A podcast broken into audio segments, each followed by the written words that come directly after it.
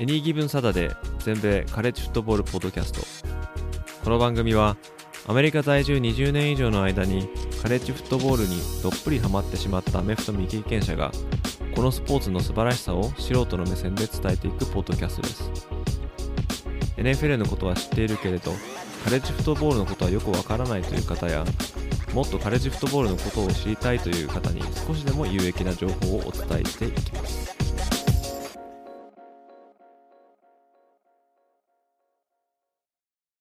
皆さんご機嫌いかがでしょうか？全米カレッジフットボールファンサイトエニーギーブンサタデーのポッドキャスト今回も始まりました。第1話よりカレッジフットボールに馴染みのない方のためにその基礎を知っていただけるようにベーシックな情報をお届けしてきました。そして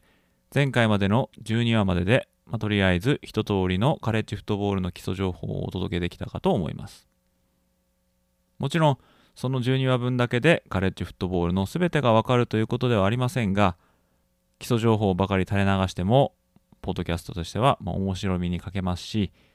ご紹介したトピックだけでもカレッジフットボールの土台を理解するのには十分なんじゃないかと思います。そんなタイミングで、あと間近に迫った一大イベント、それが NFL ドラフトですね。そこで今回はこの NFL ドラフトに焦点を当ててみたいと思います。とはいえ、当ポッドキャスト及びウェブサイトは、カレッジフットボールを専門で取り扱っており、例えば今年のドラフトでどのチームが誰を指名するかなどという予想などを、ま、する知識っていうのは、ま、到底備わっておりません。今回のエピソードでは、今年のドラフトに特化した情報というよりは、一般的な NFL ドラフトの概要をお話ししてみたいと思います。ドラフトとは何なのか、ドラフトの歴史、そしてドラフトの仕組みなどをご紹介したいと思いますので、もしよろしければご視聴お願いいたします。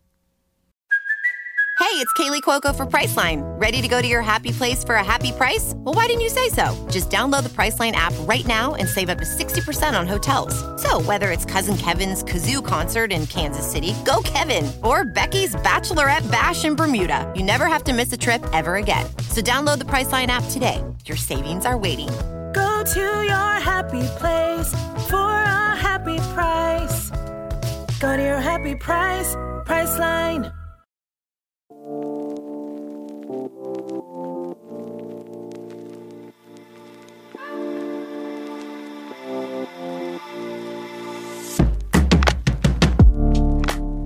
まずは NFL ドラフトとは何ぞやということを話していきたいと思うんですけどもこれは年に一度 NFL 入りの資格を認められているカレッジフットボール選手がそれぞれのプロチームに引き抜かれていくというイベントです。フリーエージェントで選手を獲得するとかトレードで選手を獲得するとかそういう方法でチームを作るというものはありますけれどもま長期的な面で見れば各チームが選手を補填するのに一番重要なのがこの NFL ドラフトなんじゃないかなと思います。ドラフトでは前年度の成績が一番低かったチームから順番にお目当ての選手を指名していきます。つまり前年度スーパーボールチャンピオンが一番最後の指名権をもらうというわけですね。それぞれのチームは選手を指名するかあもしくは指名権と選手のトレードを他のチームと試みたりしていきます。そしてドラフトの各ラウンドでは全チームが指名権を行使するかトレードを成立させることで完結します。そしてこの作業を7回行っていくわけですね。ドラフトが始まったのは1936年でそれ以来ドラフトはその形を徐々に変えていきましたがリーグ全体のパワーバランスを保つために弱いチームから選手を選んでいくというドラフトの根本は昔も今も変わっていません。ドラフトは現在 NFL で大変重要なイベントに位置づけられておりメディアもこれを大々的に報じるようになりました特に1980年代に現地スポーツの専門局である ESPN がドラフトを放映する権利を得るとそこからドラフトへの注目度は一気に膨れ上がっていきます。今ではドラフトを当日だけでなくこのドラフトに至るまでの過程の報道も加熱していき結果的にアメリカのスポーツの一大イベントにまでま成長したということが言えると思います。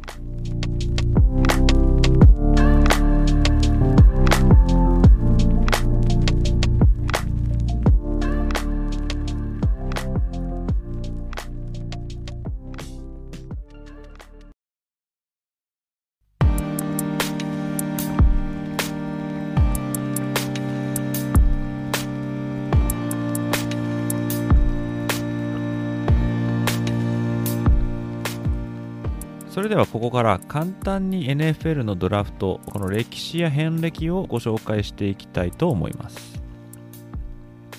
アメリカ初のプロリーグが結成されたのが1920年で史上初のドラフトが開催されたのが1936年のことですからプロリーグ開幕から15年間はドラフトなるものは存在しなかったことになります。そのドラフトなんですけども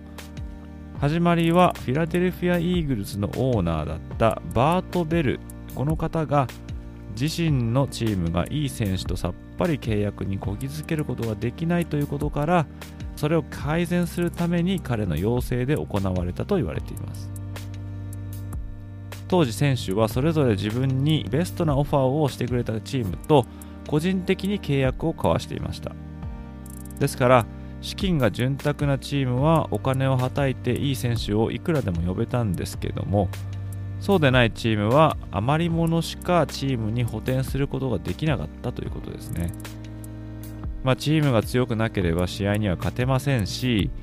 そうなればファンもスタジアムに足を運ばなくなります。まあ、その結果収入は減りそして新たにチームを強くしたいと言ってもいい選手を確保するための資金が足りないとそういった悪循環が続いてしまい強いチームとそうでないチームの格差がもろに出てしまっていたんです。そこでイーグルスのバート・ベルさんは次期シーズンのルーキーたちを一堂に集め前年度の最下位チームから順番に契約を結んでいくというシステムを他のオーナーたちに提案しました。これで弱いチームともしくはお金がないチームでも能力のある将来性豊かなルーキーたちと契約することができると、まあ、バート・ベルは踏んだんですね。結果的にこのベルさんの案は全会一致で承認されてドラフト開催へとつながっていたわけです。初期のドラフトはオーナーたちだけがホテルの一室に集まり巨大な黒板にチョークで90人ものルーキーの名前を書いてそれを睨みながらオーナーたちが順番に選手を指名していったと言われています。でこの候補者たちですけれども彼らは主に、まあ、噂とかあとはカレッジ工事の推薦などで挙げられた選手たちだったと言われています。というのも当時は選手たちの情報が極度に不足しておりオーナーたちが知り得る情報というのは、非常に限られたものだけだったとそれが理由だったからです。えー、ですから、実際にチームに選手たちが合流するまで、彼らのプレーを実際見たことがなかったオーナーは、まあ、少なくなかったと思います。そういった状況でドラフトで少しでもいい選手を引き当てるための情報確保のためにまだ誰もやっていなかった方法を思いついた人物がいます。それが当時ニューヨークジャイアンツのオーナーだったティム・マラから後にチームを譲り受けることになる彼の息子であったウィリントン・マラでした。というのもこのウィリントン・マラは地方の新聞を読み漁ってより身近な選手たちの情報を仕入れそれをもとに自ら全国を駆け回ってまだ世に知られていないタレント発掘に精を出したそうですその結果彼はジャイアンツのドラフト決定権で絶大な影響力を持っていたといいます。そして1940年代に入ると今度はロサンゼルス・ラムズのオーナーであったダン・リーブスさんが、まあ、その前述のウェリントン・マラのやっていたことを専門にこなす人材を確保します。いわゆるスカウトの誕生です。ダン・リーブスが最初に雇ったスカウトは元グリーンベイパッカーズのエディ・コタルという人物だったそうですがエディ・コタルは自分の目で見てこれだと思った選手をボスだったダン・リーブスに報告してリーブスはそれをもとにドラフト会議で選手を選択。その結果1949年1950年そして1951年度のスーパーボールを獲得するチームを組み立てる基礎を作ることに成功しました。選手を詳しく査定することの重要さが再確認されて以降他のチームもスカウトを抱えることになっていきます。そして1960年代に入るとドラフトに大きな転機が訪れます。それまで唯一のプロフットボールリーグとして認知されていたのがナショナルフットボールリーグでしたがこのリーグに新たに参戦したいというオーナーがあ、まあ、名乗りを上げてきたんですけれども、まあ、NFL の古参のオーナーたちは彼らの参入をかたくなに許しませんでした。でそんな新進のオーナーたちが集まって新しいアメリカンフットボールリーグこれは略して AFL と呼ばれましたがという新しいリーグを設立。この新リーグではそれぞれのチームが NFL チームがオファーする金額よりもいい条件を選手たちに提示して、まあ、徐々にリーグの質を高めていきます。そしてついには NFL とも対等にやり合えるほどの規模になり次第に選手獲得をめぐって双方が火花を散らすようになります。これに歯止めをかけるために NFL と AFL は一緒にドラフト会議を行うことに合意しますがこれが後の1970年に起こるリーグ合併の最初のステップだったと言えることができます。また1960年代にはデトロイト・ライオンズフィラデルフィア・イーグルスピッツバーグ・スティーラーズのこの3チームがレストこれは3チームの頭文字を取った団体なんですけどもこのブレストと呼ばれるスカウティング情報の共有組織を結成します。でこの3チームはそれぞれのチームがスカウティングで得た情報をシェアしてこの情報をグループの代表者が収集そして分析してドラフト候補選手を格付けしその格付けをそれぞれのチームに変換して提供するというシステムを、ま構築したんですね。後にこのレストにはシカゴベアーズも参加して、名前をブレストと改名しますがこれに乗っかる形でクワドラとかナショナルとそういったようなあ似たようなシステムも追随するようになります。そしてそれらのスカウティンググループは1977年に候補選手を一つの場所に集めて選手の能力を直に見極めることを思いつきます。それが今でいうスカウティングコンバインです。当初はそれぞれのグループが単独で行っていたコンバインでしたが特に選手のメディカルチェックに膨大なお金がかかることがネックとなり、まあ、それを節約するためにブレストとナショナルが1982年に合同でコンバインを行うことに合意します。そして NFL ドラフトを現在のような華やかな一大イベントに変化させるきっかけを作った出来事が1980年に起こります。それはアメリカのスポーツ専門テレビ局である ESPN が1980年の NFL ドラフトを独占テレビ中継する権利を獲得したことです。これまでドラフトは限られた人物たちだけが閉ざされた扉の向こうで行われていた会議だったんですけどもドラフトの独占放映権を得た ESPN がその様子を全国に流すと、まあ、彼らの思惑通りに瞬く間に NFL ファンのハートをつかんで一大イベントへと急成長を遂げます。また ESPN はさらにこのイベントを確実なものとするために当時フリーランスのスカウト活動をしていたメル・カイパー・ジュニア氏をドラフト解説者として1984年に起用します。このメル・カイパー・ジュニアが紹介するドラフト候補の評価とかまたそれぞれのチームがどの選手を選択すべきかという予想などを事細かにテレビで分析する姿にテレビの前の視聴者は釘付けになりました。当時も現在と同じくドラフトの時期はオフシーズンであったためフットボールの情報に飢えていたファンたちにとってはこの NFL のドラフトのテレビ中継というのはまたとないイベントになったんですね。それ以来 ESPN だけでなく他のメディアネットワークもドラフトおよびそれに関連する情報収集に力を入れ始め各メディアが独自にスカウティングを行ったり予想ドラフトをしてみたりと年を追うごとにドラフト報道は過熱するばかりです。またドラフトの手法も変化していきました。特にドラフト史上かつてない手法で世間の度肝を抜いたとされるのは1989年のドラフトでジミン・ジョンソン監督率いるダラス・カウボーイズでした。というのも、カウボーイズは元ジョージア大で当時大スターランニングバックであったハーシャル・ウォーカー氏と複数の中順位ドラフト任命権をミネソタ・バイキングスに譲る代わりにバイキングスから5人の現役ベテラン選手。3つの第1巡目ドラフト任命権。3つの第2巡目ドラフト任命権。そして第3巡目と第6巡目のドラフト任命権を見返りとして受け取るという、まあ、史上稀に見るトレードをやってのけたんですね。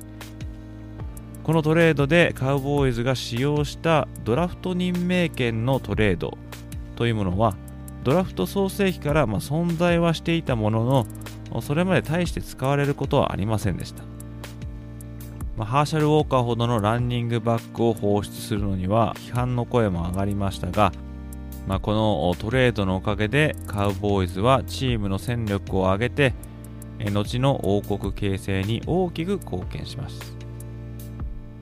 まあ、一人のスーパースターよりも多くの若く未来性のある選手の方が、ま、長期的に見ればチームに貢献してくれる度合いは高いと、ま、そういうことを証明してくれたと思います。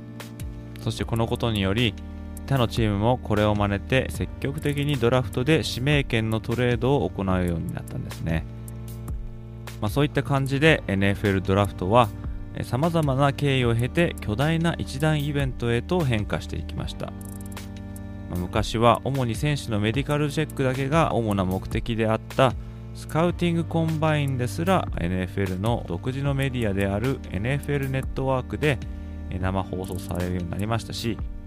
また2010年には NFL ドラフトはアメリカの木曜日のプライムタイム枠、まあ、これ日本でいうゴールデン枠ですけども、ま、この枠で第1巡目を放送するようになります。そして第2巡目第3巡目を金曜日残りの第7巡目までを土曜日と、まあ、合計3日間にわたってドラフトを生中継するようになりますそしてこの2010年の視聴者数は、あまあ驚異の730万世帯という、まあ、そういった数字を叩き出したんです。このようにドラフトが生放送されて、テレビ番組も年を追って派手になり、数えきれないほどのアナリストが候補選手を研究採点し、昔では考えられないほどの高額な契約金が発生するといったようにドラフトの様相は一昔と大きく変わりました。しかしそれでもドラフトによってそれぞれのチームの力関係が一極集中化しないようにするというドラフトの根本的な目的は変わっていません。そしてどんな情報が溢れて IT 技術が向上しまた契約金が増加したとしてもドラフトが一種のギャンブルであるということもまた変わっていませんまあ、つまり今も昔も当たりくじもあれば、まあ、外れくじもあると、まあ、そういうことですね。それに一喜一憂するのもまたファンにとっては楽しみな部分であると、ま言えるかもしれませんね。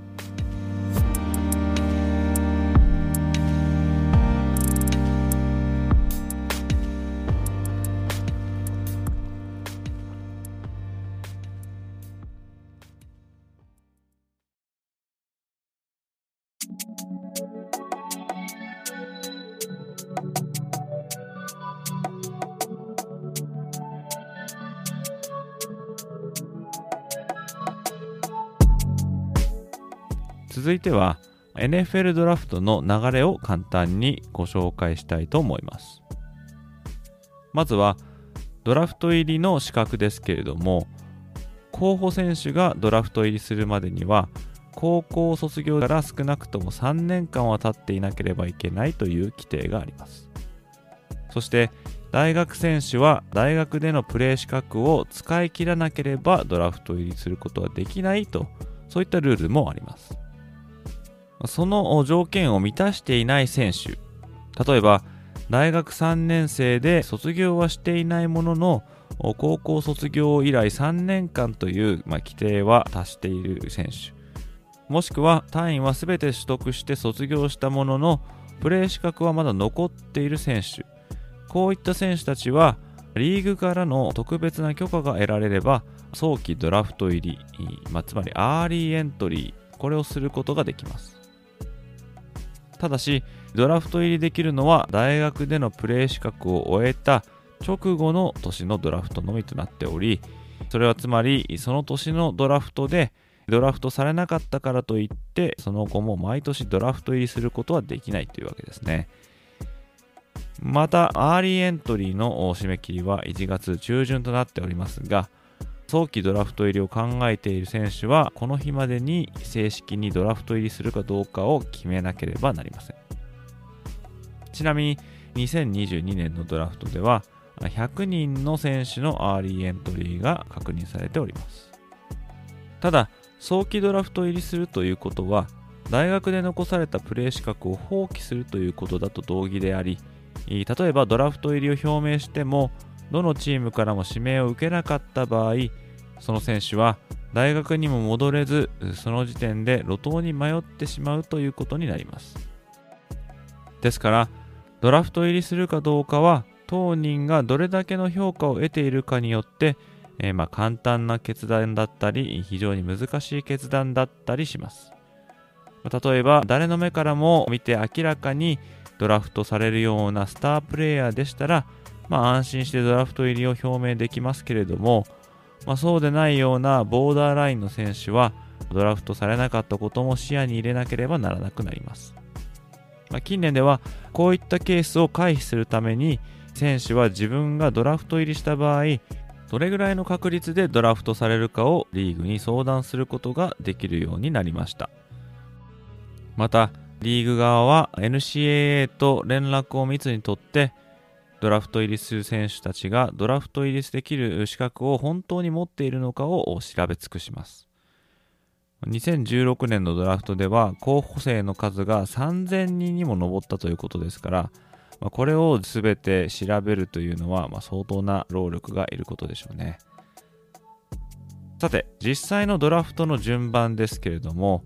2022年現在、基本的に全32チームには7つの指名権が設けられています。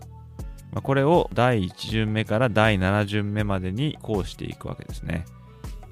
かつては多い時で第30巡目まで存在したこともありましたけれども、まあ、現在は7ラウンドで落ち着いています。ドラフトの順番決めは基本的には簡単で、前年度の総合順位の最下位チームから徐々に選手を指名していくことになりますトレードなどで順番を取り替えるなどしない限り前年度の最弱チームが一番最初に目玉選手を指名できることになりそして前年度のスーパーボールの覇者チームが一番最後の32番目の指名権を得ることになります。まずプレーオフに進出が叶わなかったチームで1番から18番を決定します。前述の通りこの順番は前年度のレギュラーシーズン終了時の順位をもとにして決められます。最下位が第1番目。そして18チームの中でベストレコードを持つチームが18番目ということになります。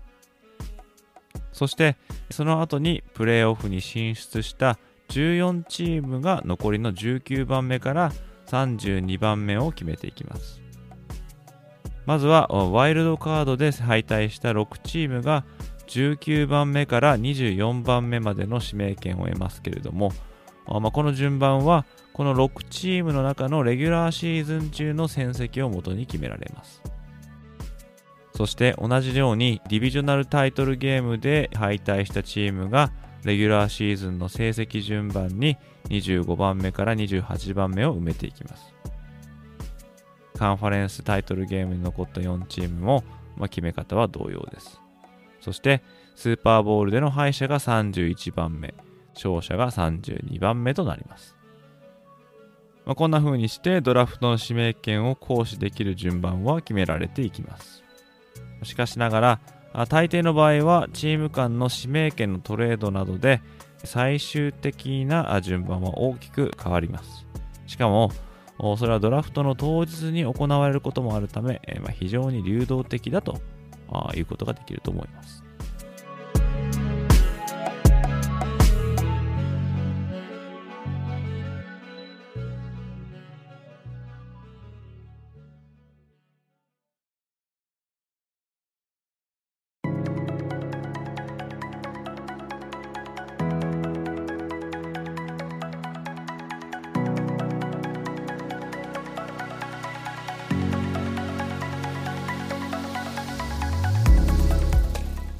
このようにしてドラフトの指名順位は決められていくわけですけれども続いては実際のドラフト当日の流れをご紹介したいと思います。2022年現在のドラフトは4月の中盤から後半にかけて3日間木曜日、金曜日、土曜日にわたり行われます。木曜日は開幕日として第1巡目のみ。プライムタイムである米東部時間夜8時から開始されます。この日だけ各チームに与えられた指名権の行使時間はマックスで10分となっています。第2巡目と第3巡目は金曜日に行われ残りのラウンドは全て土曜日に行われます。第2巡目の指名行使権の制限時間は7分。第3巡目から第6巡目までは5分。そして最後の第7巡目の制限時間は4分に定められていますもし順番が回ってきたにもかかわらず時間内に指名権を行使できなかった場合には後回しにされてしまうんですけどもあもちろんその場合には自分が指名しようとしていた選手を後続のチームに奪われる可能性があるため、えー、ま、間違ってもそんなミスをしてはいけないわけですね。とはいえ実際にそんなことをしてしまったというチームが過去にはあったんですけれども。というのは2003年のミネソタ・バイキングスは自身の第1巡目これ総合第7番目だったんですけどもこの指名権をめぐり当時ボルティモア・レイブンズジャクソンビル・ジャガーズニューイングランド・ペイトリオッツとトレードを模索していたらしいんですけども、まあ、その話し合いに気を取られてしまってまあ、当時あった15分間の制限時間をオーバーしてしまい、バイキングスはなんと選手をドラフトするチャンスを逃してしまったと。そういうことが実際起きたんですね。それだけではなく、バイキングスが選手を指名しなかったおかげで、その直後のジャガーズとか、あとカロライナ・パンサーズはその余波を受けて、まあ、結果的にジャガーズは QB のバイロン・レフトウィッチ、これ元マーシャル大学の QB ですけども、そしてパンサーズはオフェンシブラインのジョードン・グロス、これ元ユタ大ですね。この選手を急遽選択。そしてバイキングスに選択権が回ってきた時には、もう9番目になっていたんですけれども、まあ、彼らはディフェンシブラインのケビン・ウィリアムスを指名したと。まあ、そういうことになっています。まあ、結果的にウィリアムスはチームに貢献するようないい選手に成長してくれはしましたけれども、第1巡目の指名権をスキップしてしまったということは、まあ、バイキングスにとっては大きな汚点となってしまいました。まあ、一方、パンサーズの次に指名権を持っていたボルティモア・レイブンズは、もともとジャガーズが選択したレフトウィッチを指名したかったらしいんですけども、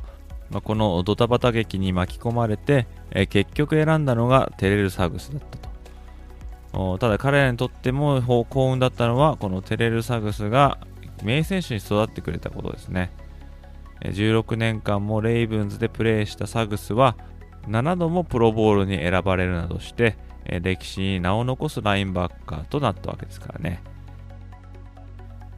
えーとまあ、ちょっと話がそれましたけれども、ドラフト会場では、各チームがそれぞれのブースに分かれて最前線を張ります。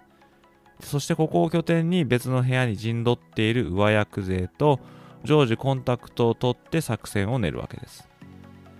そして自分たちの順番が回ってきてどの選手を指名するかということを決めると会場のブースにて選手の名前出身校ポジションをカードに記名しランナーと呼ばれるリーグ関係者に渡します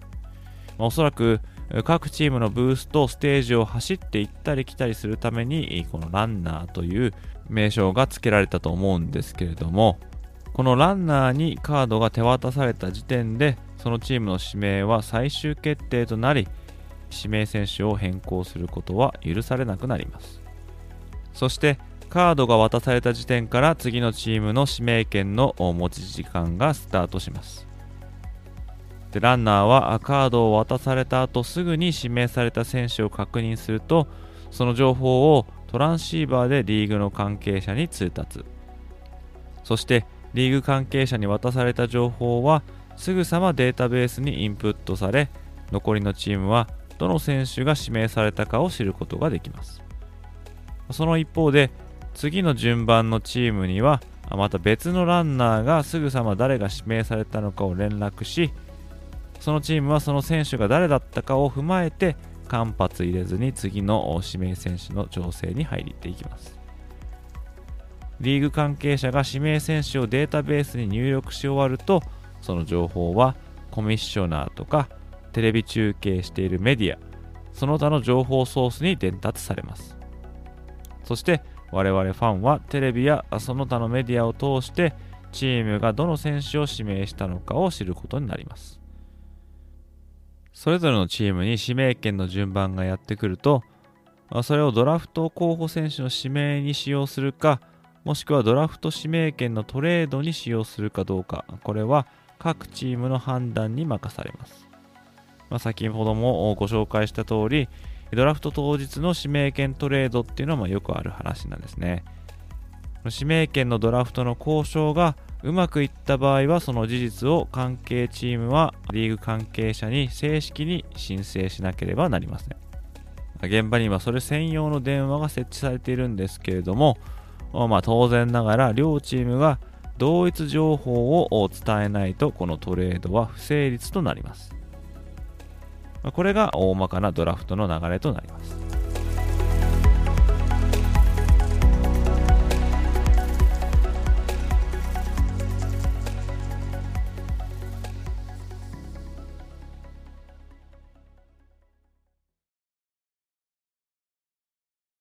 ということで、ここまで NFL ドラフトの歴史や概要、そして当日の流れをお伝えしてきました。1936年以来、大学からプロ入りするためのこのプロセスは大きく変わっていきました。スポーツとしてのフットボールが大きなビジネスとして成功する中で、リーグ内の公平性を保つために様々なルールが設定されて、またエンターテインメントとしてもしっかりと確立したスポーツとなるように全32チームに平等に選手が行き届くようにと、まあ、考慮されています。とはいえこれは理想論であって特に過去に高順位での指名権をトレードしていたためにドラフトで大失敗するなんてこともありますしまた期待を込めて高順位で指名したにもかかわらず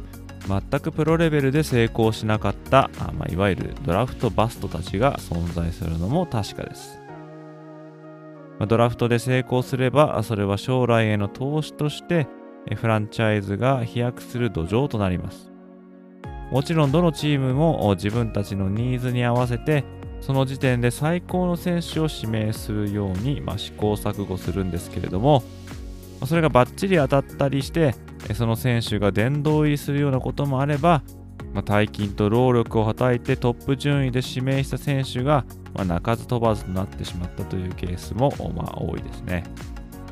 そんな感じで、え、選手たちは夢にまで見たプロ選手になるための登竜門の前に立ち、え、チームを強くしたい経営者や現場の人間は、まあ、吉と出るか京と出るかとドキドキしながら選手を選び、えー、そしてファンたちはその選択選手に一喜一憂すると。まあ、そんな様々な人間模様が垣間見れるイベントがこの NFL ドラフトです。まあ、カレッジフットボールファンとしては大学レベルで活躍した選手たちがどのような評価を受けてどのチームに巣立っていくのかを見るのがまあ醍醐味だったりしますね